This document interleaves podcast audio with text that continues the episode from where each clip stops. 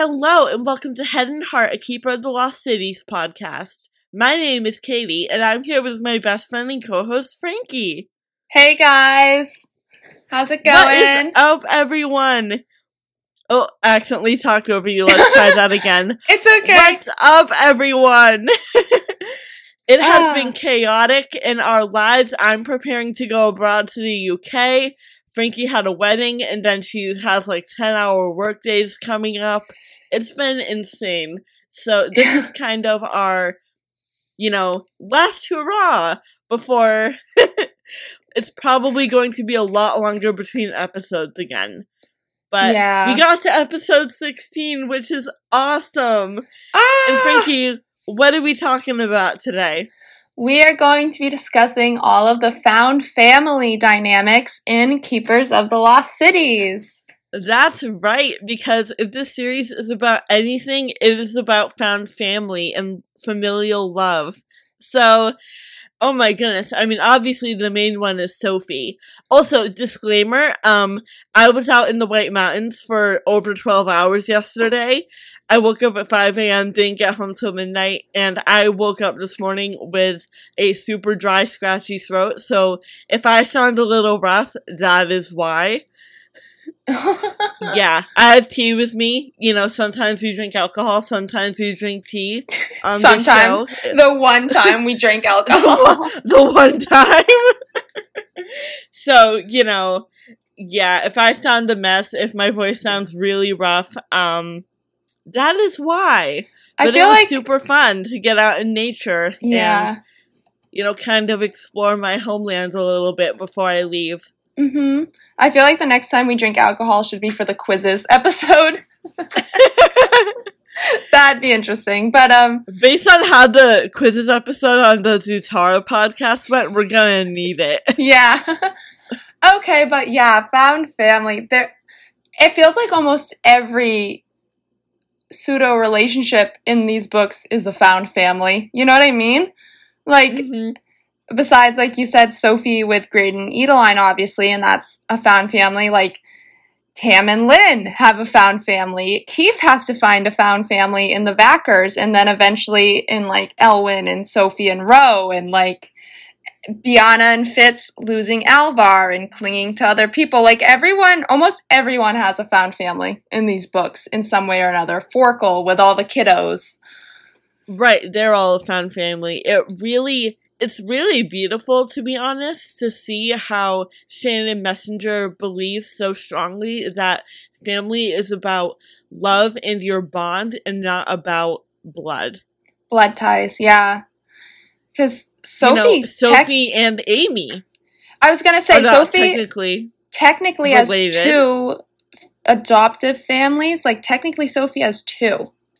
Because Yeah. I'm glad we were on the same Which wavelength comes into play with Keefe a lot, where Sophie actually feels guilty because she's like, I had these two loving families who took me in and care about me, and he has no one. Yeah, which is it's um not survivor's guilt, but you know, along the same lines of like, you know, oh, I have this Yeah. and they don't. And even though it's not her fault, like you feel guilty by association. which is very common. Absolutely. Absolutely. it's like, I don't know. I don't know what you would call it. Yeah, I it's obviously not survivor's guilt. That's a very different guilt, but that's the closest thing I could like draw a comparison to because I'm not sure. Right. It's like guilt by association, I guess. Um these poor kiddos. It's so good they have found family because they all go through so much. I know. And even like, you know, Keefe having an initial found family because his true blood family sucked even f- since before the series began. Mm-hmm. Um and kind of losing them to an extent and losing his friendship with Fitz. Ah, Katie is um has finished. You finished the series, right? You finished your reread. No, I'm still on Legacy. Okay. Well, anyways, both of us um around book seven in the hospital when it's Fitz talking with Keefe. Um, when I was rereading it, I sent a rant video. Katie just reread the scene. She sent me a rant text uh, when Fitz is just going out of his way to make comments about Keefe and jibes at Keefe when Keefe already feels guilt ridden and and uh yeah, that's that is when my dislike for Fitz really like starts hitting me. It's like, ugh. He's like I don't dislike him in the first like six books. Like he's fine. And then you get to that scene and you're just like, shut up. And literally, no, I absolutely agree. And I'm trying to pull it up here, but my comment in the video I sent you, I'm pretty sure was along the lines of Can you imagine a worse best friend? Except there was swearing involved. Can you imagine a worst best friend than this? Um, yeah, and so that's when that found family starts to splinter for Keefe. Like, even before then, like, book four is when it starts splintering, and then Alden's whole comment to Keefe which we've talked about in depth, is when Ke- the other part of Keefe's found family starts splintering. Like poor Keefe, he he had a horrible upbringing, found a family in the Vackers, and that's all been pretty much obliterated at this point. Like his relationships with them, they all feel tarnished in some way or another, except for his relationship with like Biana and Della. But even with Biana, I was gonna say the girls. Yeah. But even with Biana, there's some awkwardness there because Keefe was very aware of her crush for him for a long time. Hopefully that'll like help that'll bleed out a bit as you know, Keefe gets with Sophie, Biana probably gets with Dex. Hopefully that awkwardness will fade out and she really will just be like a little sister to him. But like right. poor Keefe and his found family that just keeps splintering. Oh, I know. Thank goodness he has Ro and Sophie.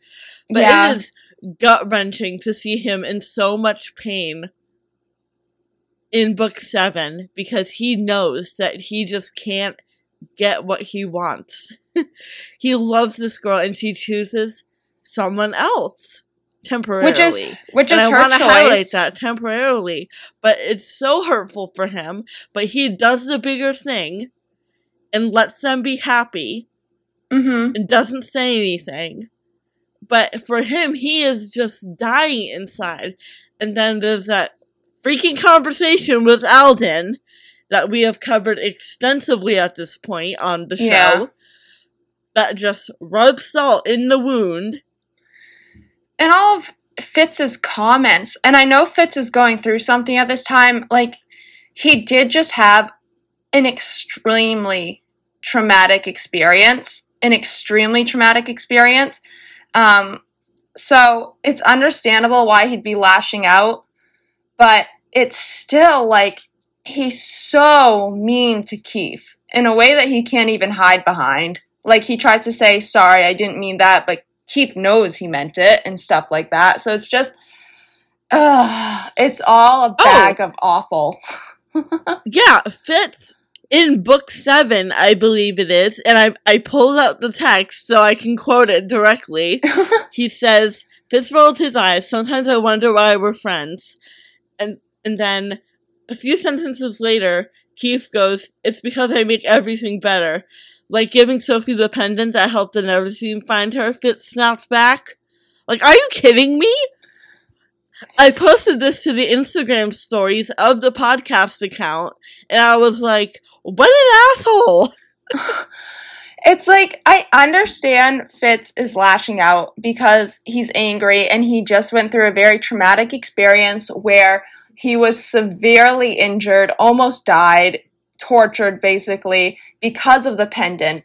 I understand that he's lashing out because of this, but it doesn't make it any less irritating because it's like you know Keefe how Keefe feels about everything that happened with the Neverseen. Like, you understand this, and so to keep, like you said, rubbing salt in the wound, like, uh,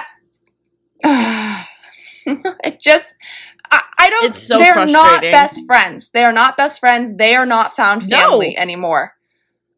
And if, that's why I texted you. I was like, sometimes I wonder why we're friends. You're not. Ugh. Like, you and I have, have had arguments. We have had um, fights that have gone on for a little bit as best friends. I feel like if you are best friends with someone, that's going to happen, right? Yeah. But you then we have never then like seen something that has severely like hurt one of us or if one of us has made like a, a bad decision we have we don't go out of our way to poke at that spot with each other if anything we try Yeah. to like we try to avoid Let it heal. yeah.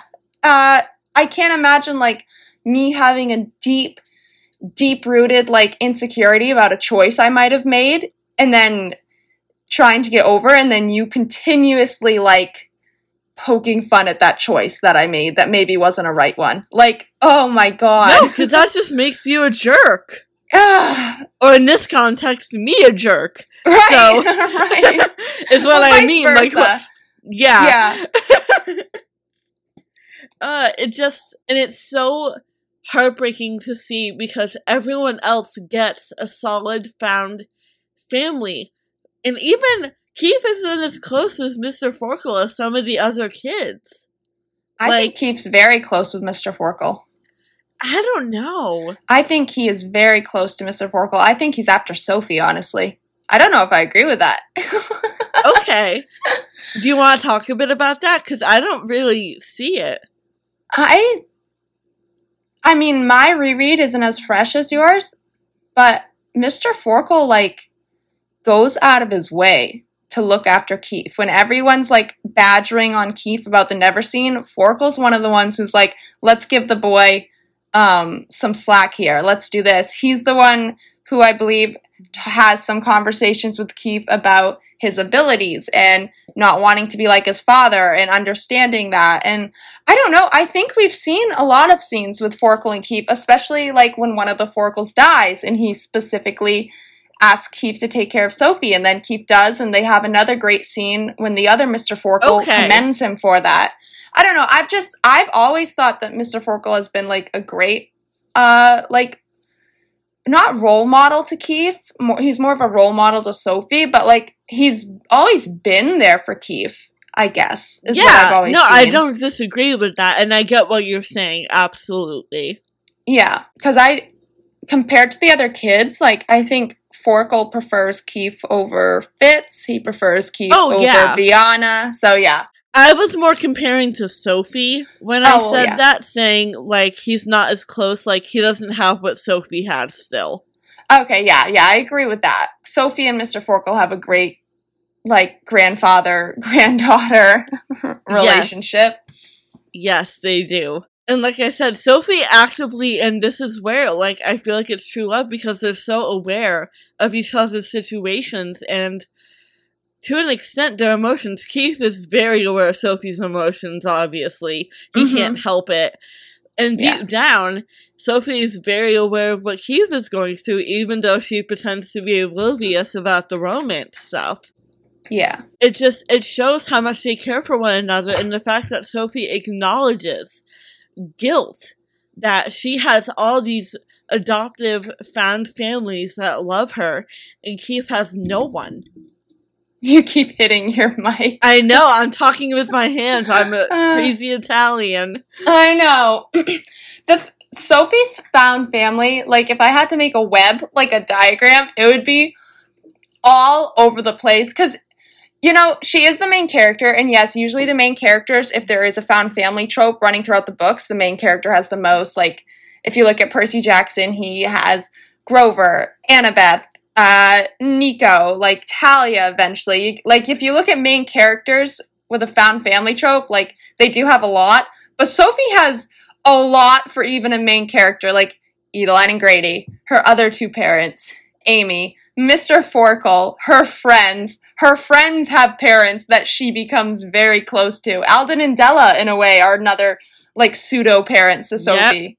Like Sophie has so many people that you could consider found family for her. Elwin. Elwin is like an eccentric uncle to Sophie yeah she ha- she knows that Oralie is her mother now, which will probably we'll see come to fruition even more in the following books. Like, there's such a ring of people around Sophie. There really is. And what Keefe has in comparison just it's so tragic and so sad. You know what I mean? The fact that he and the fact that he stays with his father for Sophie with that toxic family. Thank God And he has just- Ro. oh. Uh, yeah, no kidding. Thank God he has Ro. Ugh, because like I don't think talked- he would have. I don't think he would have gotten to Sophie and Fitz in quotations getting together. And I do put that in quotations because Sophie never freaking reciprocates it. Just saying. Other people use the word boyfriend and girlfriend, and Fitz uses it. She doesn't. she never says it. No. I don't know if I caught that my first time Yeah. reading. Yeah, and she denies it for a long time because she's deep down not comfortable with it.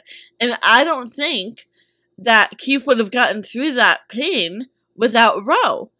Especially since he, like we said earlier, did the big thing and, you know, stepped aside. Yeah. Ro's such a good like big sister role model for Keefe. It's so cute. Even though I did say last time that I wish she had more of her character fleshed out, what she does for Keefe is great. Except sometimes she can overstep and it can be like, oh my god, Ro. But like for the most part, everything Ro has done for Keefe, even in book six when Keefe was totally sidelined from everything, I feel like he would have gone absolutely insane if he didn't have someone else to like talk to and make fun of, like he did with Ro. Right, right. And there is there is one part where Ro kind of oversteps, but I am totally on board with it.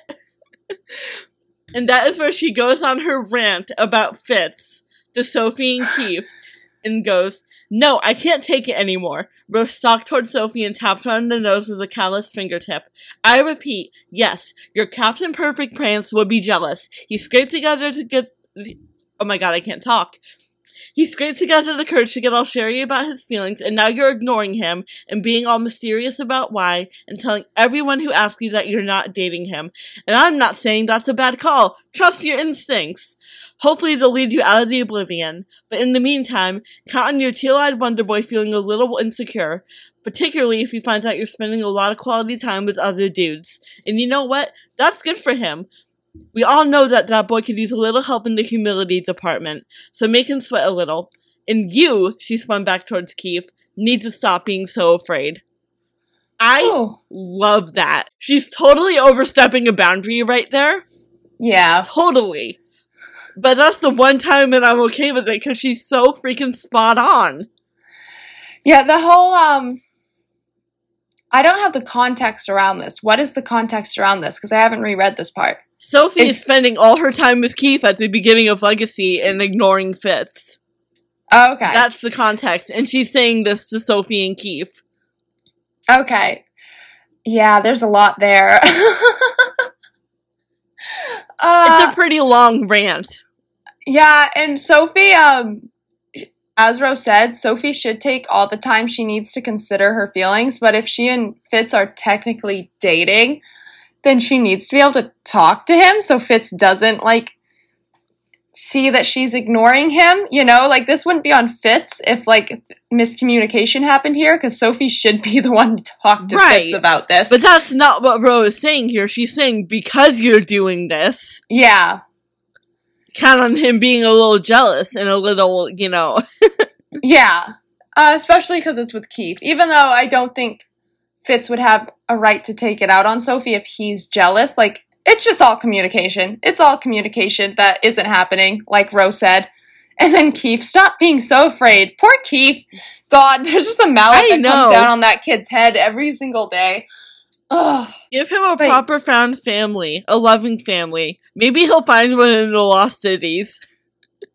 oh, sorry, the Honestly- forbidden cities. Okay, the funniest thing for me was when Keefe was with the Never Seen, and he's with Alvar, and like Keefe always says that like it was gross, he hated it, and Yes, I get that, but I also feel like there's no way you spend months with people and don't develop some sort of care for them, like Keefe with Yeah. Alvar.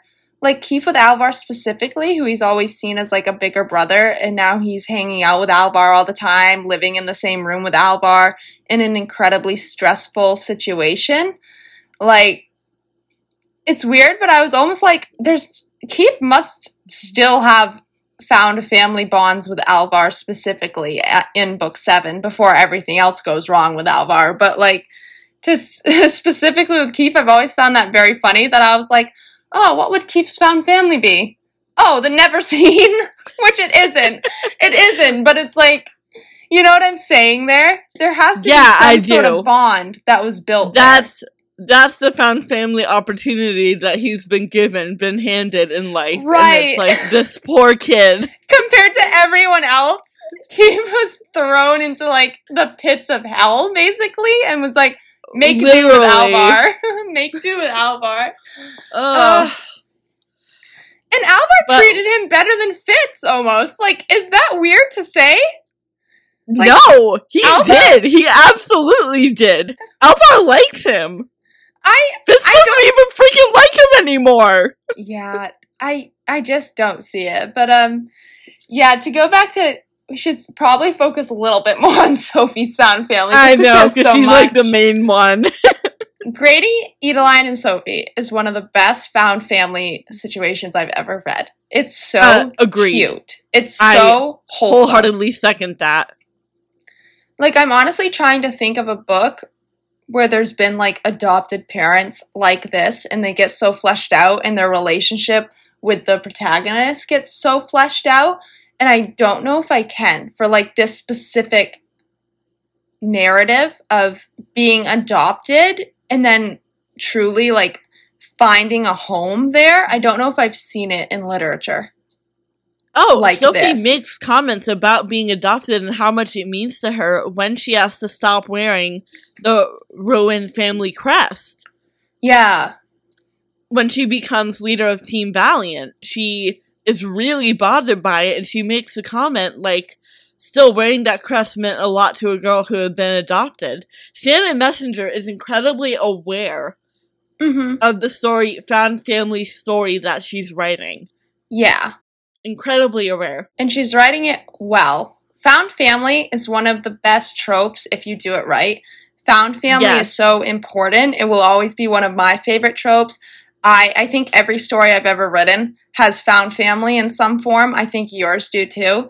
Found Yeah. family can be so incredibly powerful if you do it correctly, and she is doing it correctly. Yes, absolutely. I feel like she I feel like honestly that was her mission when she set out to write this series. Mm. Was to tell a good fan family story. I feel like that was the the mission statement Yeah. Cuz it's such at the heart at the core of every single book.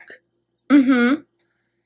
And it's not just Sophie with Grady and Edaline. We've said this before too. It's all of the relationships are fleshed out because she gives them time. She gives them quiet moments to be fleshed out.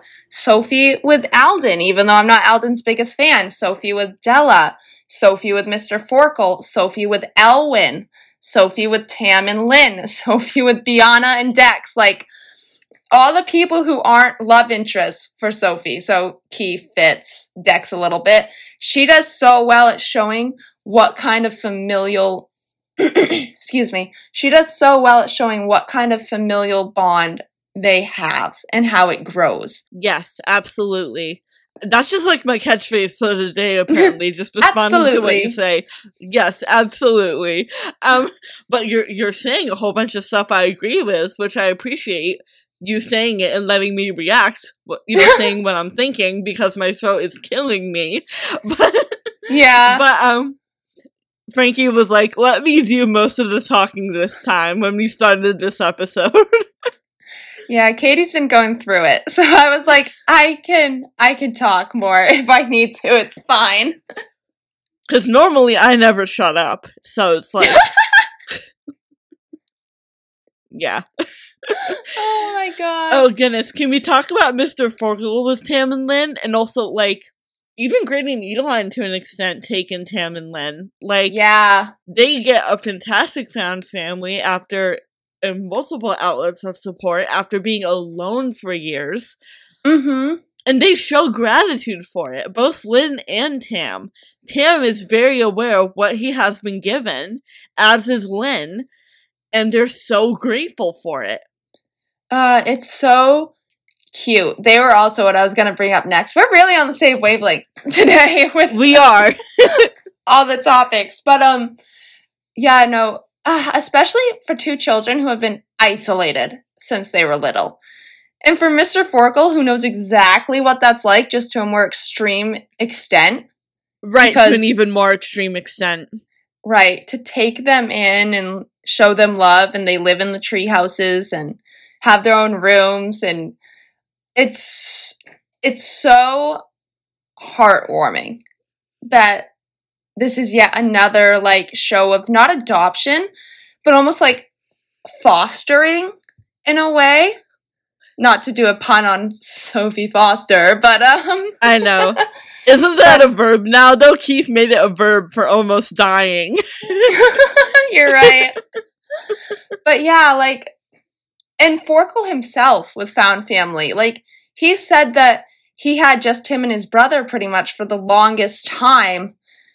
And so then they found the collective and they found their goal and they think of the collective almost as their family. And so it's all like a Mhm. cycle almost. It's a cycle of like, almost because of how the elf world is structured, you almost need to find found family if you're a talentless or a or an outcast or you're an Exillium. I feel like you almost need Right. to find found family. So for the Forkles, they make Sophie and then they find Tam and Linh and then Sophie has a bunch of found family. Sophie helps Keefe. So it real it feels like a huge Dex has found family cycle. in his friends.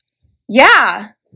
You know, after a life of his family being looked down upon and eating lunch in his alchemy session because he had no friends, he finds a bigger support group. Yeah. All of these kiddos do. Biana continues to strengthen her found family. Even Team Valiant come together and Mhm. form their own little found family and bond outside of their other friendships, including Stina. Yeah. And Wylie, in his own right, has had to have multiple found families. Yes, he was adopted too. He understands Sophie almost better than anyone in that way. They're such good mirror images of each other, you know, like two sides of the same coin, Sophie and Wylie. I don't know. There's a lot of similarities in their There are. personalities, and then there's also Yes. a lot of differences. Like, Yeah, they balance each other out really well. very well. They are like the perfect sibling duo. Even Yeah. visually, like the fair skinned blonde girl and then, you know, the darker skinned black haired boy. You know what I mean? Like, they're like, you know, opposites, but the same. Mm-hmm. They cancel each other but support each other at the same time. Like, Like, when it's Sophie's. really cool. Sophie's maybe more reckless attributes, I feel like Wylie has the level headedness in those situations, you know? Like it, they just balance each other out really well. I hope we we're probably going to see even more of it in the next two books and he'll become like a true big brother figure for Yeah, because Sophie. we've only had Team Valiant for three quarters of a book, yeah. which is And- insane to think about. And Biana and Sophie with their their sister bond, which is so Yep. cute. Uh, and Della, it's just oh, there's so much. Literally, you can point to most any character, and there's a found family somewhere with that character. Besides Fitz, to be honest. That's why I say like Fitz in the first couple, like Keefe and Fitz are each other's found family in the first couple books, like the brother that they never really had, or like, Fitz had Alvar, but he was a lot older, you know. and he was never close with Alvar, even before he betrayed them. Right. So like they were each other's found family and then yeah, after like book 4ish that really just all comes undone. I mean, and you're right. I don't know who else I would consider Fitz's found family besides like Sophie and like the It- collective. it's not as strong as for the other characters, for all the other characters. Yeah, like Fitz doesn't have the strongest bond with Dex, I don't think. He doesn't have the strongest bond with Tam or Linh. Uh, you say that as we ship Fitz and Dex so hard on the show. I ship their potential. I ship yes. their potential because I see it and I see where the relationship started. No, I see it now. agree. I agree. Yeah. But as it is in canon, like they don't have the strongest bond. Like Dex is another one where like his bonds are really with like Sophie, Biana, Keefe. Yeah. And then that's all you really see with Dex for strong And that's why we say it's a fanon ship, not a canon ship. Right, unless It's there's a- a in another world. Yeah. Right. In the last two books. Yeah, unless there was a lot of development with Fitz and Dex in the last two books somehow, then it's never going to be like what we would consider a canon ship. And we don't just say canon ship, guys, as in, oh, this happened, this is going to happen. We say canon ship as in it's plausible, as in it is plausible Yes. as a canon ship. Whereas they are not right now. They are a fanon ship. But Right. yeah. like Fitzley is still a canon ship. It was canon for a little bit to an extent. Right. Yeah. Yeah. Or even like Dexiana right now is a canon ship because there's a high plausibility it will happen, even though they're not actually canon. I would even consider, even though it's not my preference, Tam and Biana to be more of a canon ship than Fitz and, Fitz Dex, and at this point. Yeah. Yeah. Especially Because because there's been little hints at it of a new little love triangle happening there. Yeah, there's so many love triangles in this too. like with the found family, and then on the other side of that, you have so many love triangles. It's like you're all found family, and yet.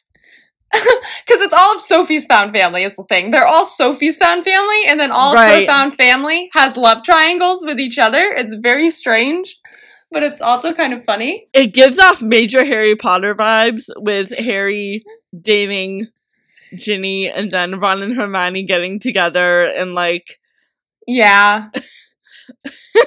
yeah, it does. Mary I was waiting for that to click for you. You were hesitant for a second, but you were like, yeah. yeah, well, my hesitance comes more from the fact that there's just like the Harry Potter ships in general. I've never been like, I was never diehard any Harry Potter ships, really. Me neither. Definitely not in the movies. Maybe more so in the books. Absolutely not the movies. Like in the movies, I was almost like, why are Harry and Luna not a thing? Their chemistry was just so much better, in my opinion. It was in the movies. in the movies than him with anyone else. And then in the books, I did like Ginny and Harry a lot better in the books, but I still was never a shipper. Because I like Ginny better in the books. Yes. Ginny was one of the worst parts of the movies, and it's not the fault of Bonnie Wright. Oh no, it's the writing, it's the direction. It was awful for Ginny. But yeah, like just in general, Harry Potter ships, books or movies, I never got like I was never a Ron and Hermione fangirl. Like I just didn't I enjoyed them, but I never got seriously into it. They were never OTPs for me, except not like Percy Jackson, where Percabeth was like my shit. Not, I probably shouldn't cuss, but Percabeth will forever be probably my favorite book relationship just because of the nostalgia factor. the trailer but- came out yesterday at D23. oh my god, I know.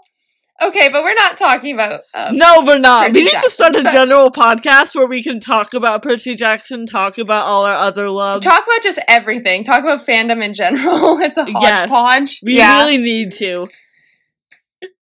we have so many Um, fandoms, so many thoughts with so many fandoms. But um, Yes. yeah, the shipping. I I find the shipping in KOTLC much better than the Harry Potter ships. I guess is where that was going. Like it just Yes. feels. It's more fleshed out. It feels like, It is. It really is. and it's everyone's more so of cute a- together. It's more of a focus too, but not in a bad way. And a, it's given the full time to develop way. Yeah, like the love triangle has never been the focus of these books at no, all. No, but it's fully fleshed out, so you actually care about it and get invested. Right, because it's been eight books, so if it wasn't fully fleshed out at this point, then something's wrong. like, True, it has even more time than Harry Potter. Well, actually, there's a lot more on each page in Harry Potter, so I don't know which is longer. Uh, Because there's not a lot. As thick as the books look, there's not a lot on each page of KOTLC the font books. size is different. Yeah. it's bigger. Yeah. And spaced out bigger. Yeah. I don't know. I'd have to look up the total word count. Yeah. That's the only way to do it. Okay, well, while we are on the subject again, after we've gotten off this latest tangent, um, let's talk more about Sophie and Amy. Because I feel like we haven't hit, like, she thought they were biological sisters for 11 years. Like, Yeah. just because she has a new family, I feel like that doesn't make Amy found family. That makes Amy family because she's had Yeah. Amy forever. No, literally for the majority of her life. Like, if I found out tomorrow that Casey and I were not biologically related, it would change absolutely nothing. Agreed. If I found out that Taylor and I weren't. I already have a half sister and I consider her a full sister. Right. Like, you grow up with people, unless something awful changes overnight to ruin your relationship, like that. And even if it does, it doesn't change that you're still sisters. Like, maybe you need therapy, which both of these girls should absolutely be in, but Um, yes. everyone in these books needs therapy. Well, we've said that before. So, but it doesn't change that bond in that she's not even found family. She's just family that Sophie had to find again after the like two years they spent not being able to talk to each other. Like they had to rekindle that relationship, but so it was found again in a way, but they're forever going to be sisters. Right. And I think it's really important to give Sophie that anchor back to her original family who remembers her. I think that was a very smart choice. Yeah. It would have been too much if she forced Amy to forget again. If Shannon Messenger Yeah. like had them go through all of that and then Amy just forgets again, then what was the point of like showing Amy around the world, everything like that? It would have And broken Amy's Sophie. really good at keeping the secret too. I know for a child, how old is she? Like 13? 10 at this point? Oh, 10? I thought she was older, but yeah. No, she started like 8 or 9, I thought. Okay, well then however 10, old 11, she is, 12 at the most. Yeah, well then however old she is, I can't I couldn't keep like my sister's Christmas gifts a secret at age 10. Like Oh my gosh, I know. like the amount of kids I've accidentally told Santa isn't real to just by a slip of the tongue. Freaky! what? I, I was my parents never told me about Santa. Santa was never a part of my life. I always knew he didn't exist. It was a Christian thing back when they were diehard Christians. It was a Christian thing. They wanted me to know everything came from God. So I never knew Santa ever. So I would be 5 years old and people would be telling me about Santa in front of other kids and I would just have no mouth filter and I'd be like, "Who is Santa? Wh- Santa's not real. You mean the you mean Santa from the movies and TV shows?" And then it would be panic, mass panic. But I Oh didn't Oh my know. gosh. Oh my gosh. so the the fact that I was not aware of this at I've all. told you about this before. I feel like I I don't think you have. I don't remember this at all. we had movies about Santa. Like we'd watch like the all the Santa movies, all the Rudolph movies, but to us Santa was like Rudolph the Red-Nosed Reindeer. Like he didn't exist. He was just a fictional character that you loved hearing the stories about and watching the movies about. So yeah. so but the point is I like I couldn't keep many secrets and here this kid is like keeping a whole person a secret. Keeping a whole person that used to be part of your family a secret and the new magical elf world that she lives in. I know. It's insane. She's incredibly, like, gifted at it, honestly. I'm gonna call it a gift. Like, yeah.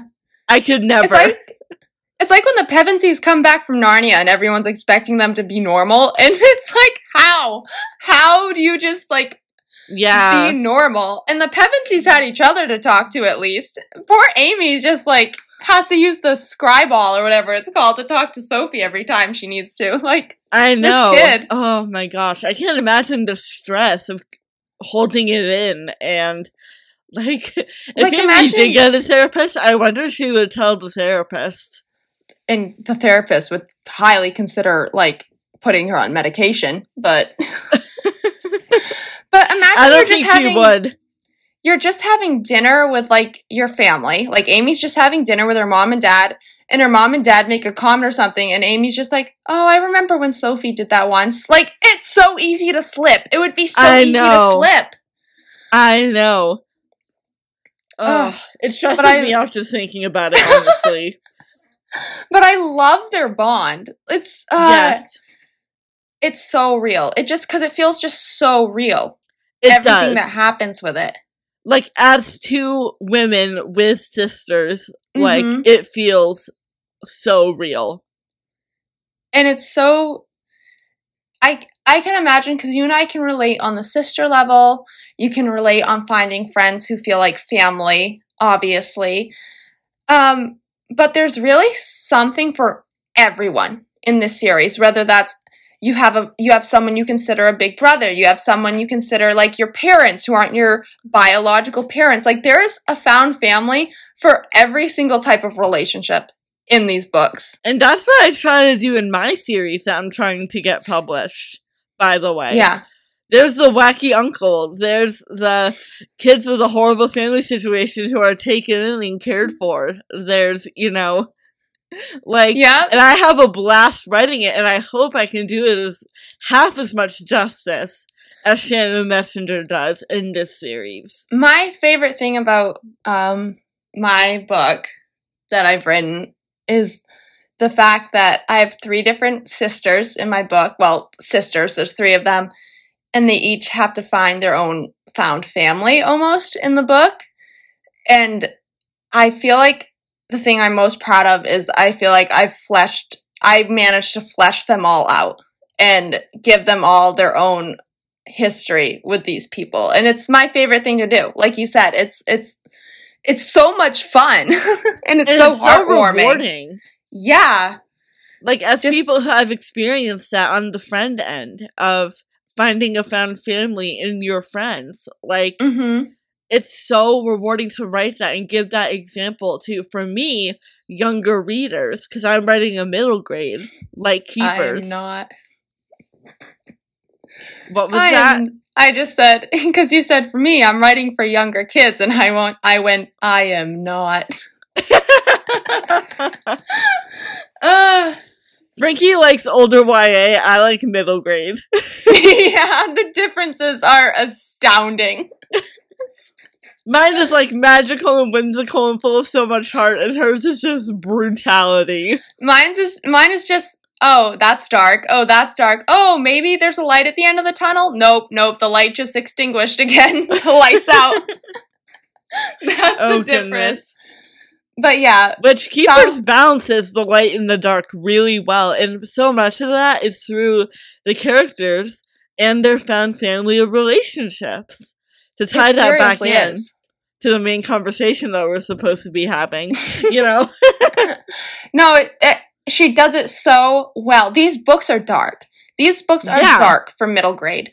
They're ex- they're extremely dark for middle grade. Like we've said, uh, compare it to Gregor, like dark. But because of the interactions she has with Grady, Edaline, Sandor, who we haven't even talked about, who's becomes like an amazing big brother figure. Like oh, because yes. of because of these relationships, it's grounded and it is light again. It's lighthearted again. Sophie's got everything. She's got the big brother, she's got the pesky little sister, she's got the wacky uncle and Elwin, she's got, you know, The eccentric grandfather and Forkle. and Forkle. Yeah.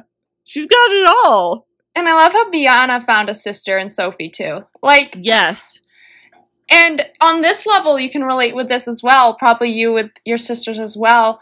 Um, Sophie, as an older sister to Amy, is always going to feel a little bit like she needs to protect Amy, or at least this is how I feel with Casey. You you love them and you trust them, but you can never show them all of your vulnerabilities because they're the younger sibling and you want to take care of them. So finding a best friend like Biana in this case for Sophie, who becomes a sister and they're the same age of, as you, it's a different experience because then you can be vulnerable with them on the same level. You're not just looking out for them and protecting them. Like the vulnerability can come through more and it can be so powerful, which is what I found with like you and Abby, as opposed to like Mhm. my biological little sister who I'm always going to want to protect in some way. Right. Yeah, you don't have to protect me. You don't care. No,